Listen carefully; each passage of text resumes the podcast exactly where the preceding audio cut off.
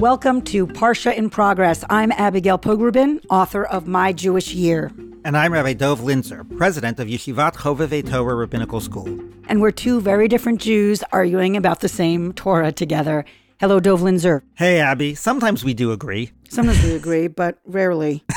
Why is this day different from all other days? We are in Korach. Correct. Let's translate it for the viewers. Well, Korach is a personal name, and he was from the tribe of Levi, and a rebel gathered together 250 people and came and challenged the authority of Moses and Aaron and said, why should you guys be the leaders? Other people deserve to be the leaders. So they're on their way to the promised land, and there's kind of an insurrection here. Exactly. And the end of last week's Parsha, Shalach, was the sin of the spies. It was decreed on them that they would be 40 years wandering in the desert.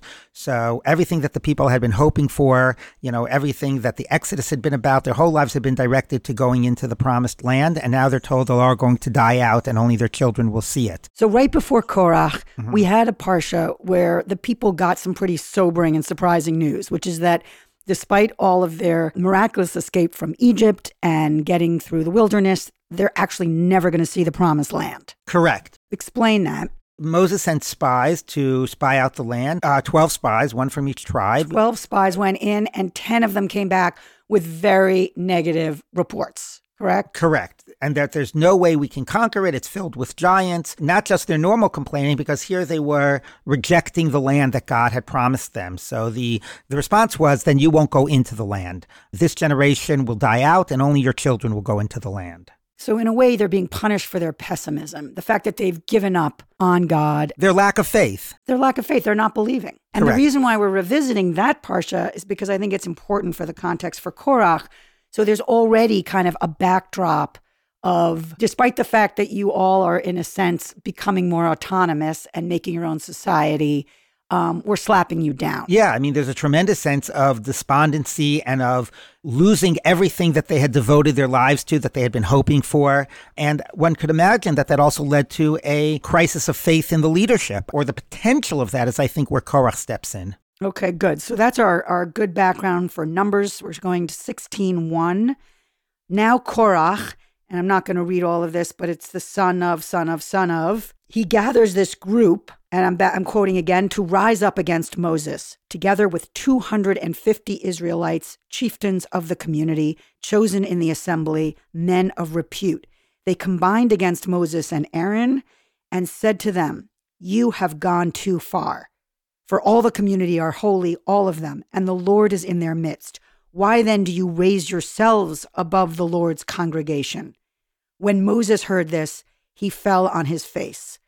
So let's just take it there. So they're basically saying, who died and made you king? Exactly. And it's also this egalitarian message. Everybody is equally holy. So why you and why should anybody be the head of us? But in a way, it was like a populist message, but really with a very non-populist goal. He wanted to be the king. He wanted to be the ruler. But he sort of did it by this message that would appeal to everybody. And when Moses falls on his face, that's what I think, you know, particularly strikes me. First of all, it's dramatic. And second of all, it's really kind of unlike Moses a bit. It almost feels like defeat, enervation. Like I have done everything I'm supposed to do, and it hasn't been easy. And this has been a long journey. And I didn't ask for this leadership role in the first place. And now I have a mutiny. Right. I'm totally with you. To me, that's such a powerful scene.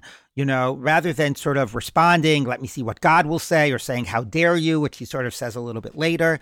The fact that he's like totally paralyzed, and I think it's almost like a gut punch, you know? And I certainly have experienced this in my professional life. You give 110%, you're self-sacrificing. All you're doing is for the people you're serving. And then they come and say, yeah, like, you know, A, they're ungrateful, and B, it's who died and made you king.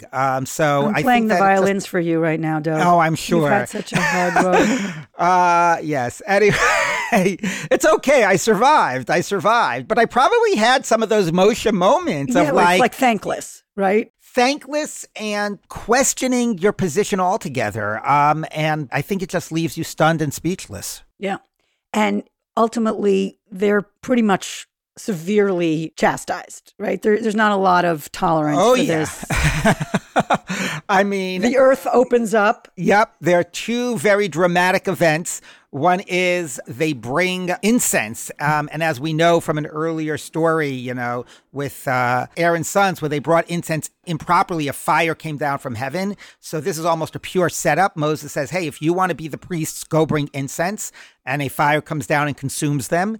And then another faction, which probably were the ones challenging not the priesthood, but Moses' political leadership, the Torah says that the mouth of the earth opened up and swallowed them, some type of an earthquake which sucked them into the very bowels of the earth. But ultimately, that it seems to me like the takeaway for me is that you just do not dare challenge either God's plan or God's messenger.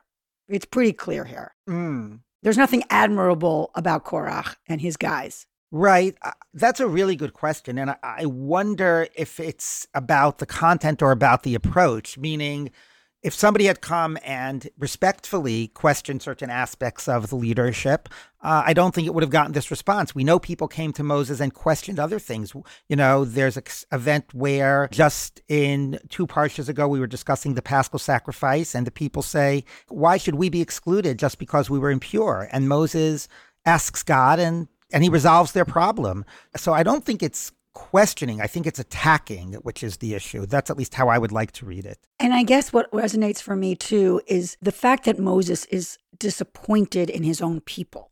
Like he was disappointed when they built the golden calf, when he came down from the mountain. Like, seriously, you couldn't even wait for me. I told you I was coming back. And then they're fetching in the desert constantly. Mm-hmm. I mean, there is a sense they're not learning, in a sense, from their own deliverance, or they're not absorbing the gift of it. They just keep seeing its deficits. The glass is constantly half empty. Right. But I wonder if, I agree with that, but I wonder if the other person who's not learning is Moses. You know, how much is Moses not learning from the fact that he's on a different level than the people? He's right up there with God. He sees everything in absolutes. He can't tolerate human fallibility and failings. So everything is met with a certain type of a harshness. So I think that there's definitely learning that Moses has to do as well. In a way, you're saying that we have to, and as parents, this is certainly true, we have to kind of not just honor, but be patient with our kids' kind of defiance or questioning of our authority. It can't be scorched earth when they disappoint us or challenge us. Right. Absolutely. And I'm also thinking about it from a perspective as a teacher. We were actually just talking before we recorded this episode that I used to be a pretty harsh teacher, very exacting, and I've sort of mellowed with the years. And I think that it was somewhat of this issue, like understand where your students are coming from and, you know, and don't always hold them to an impossible standard or to your standard or whatever it might be.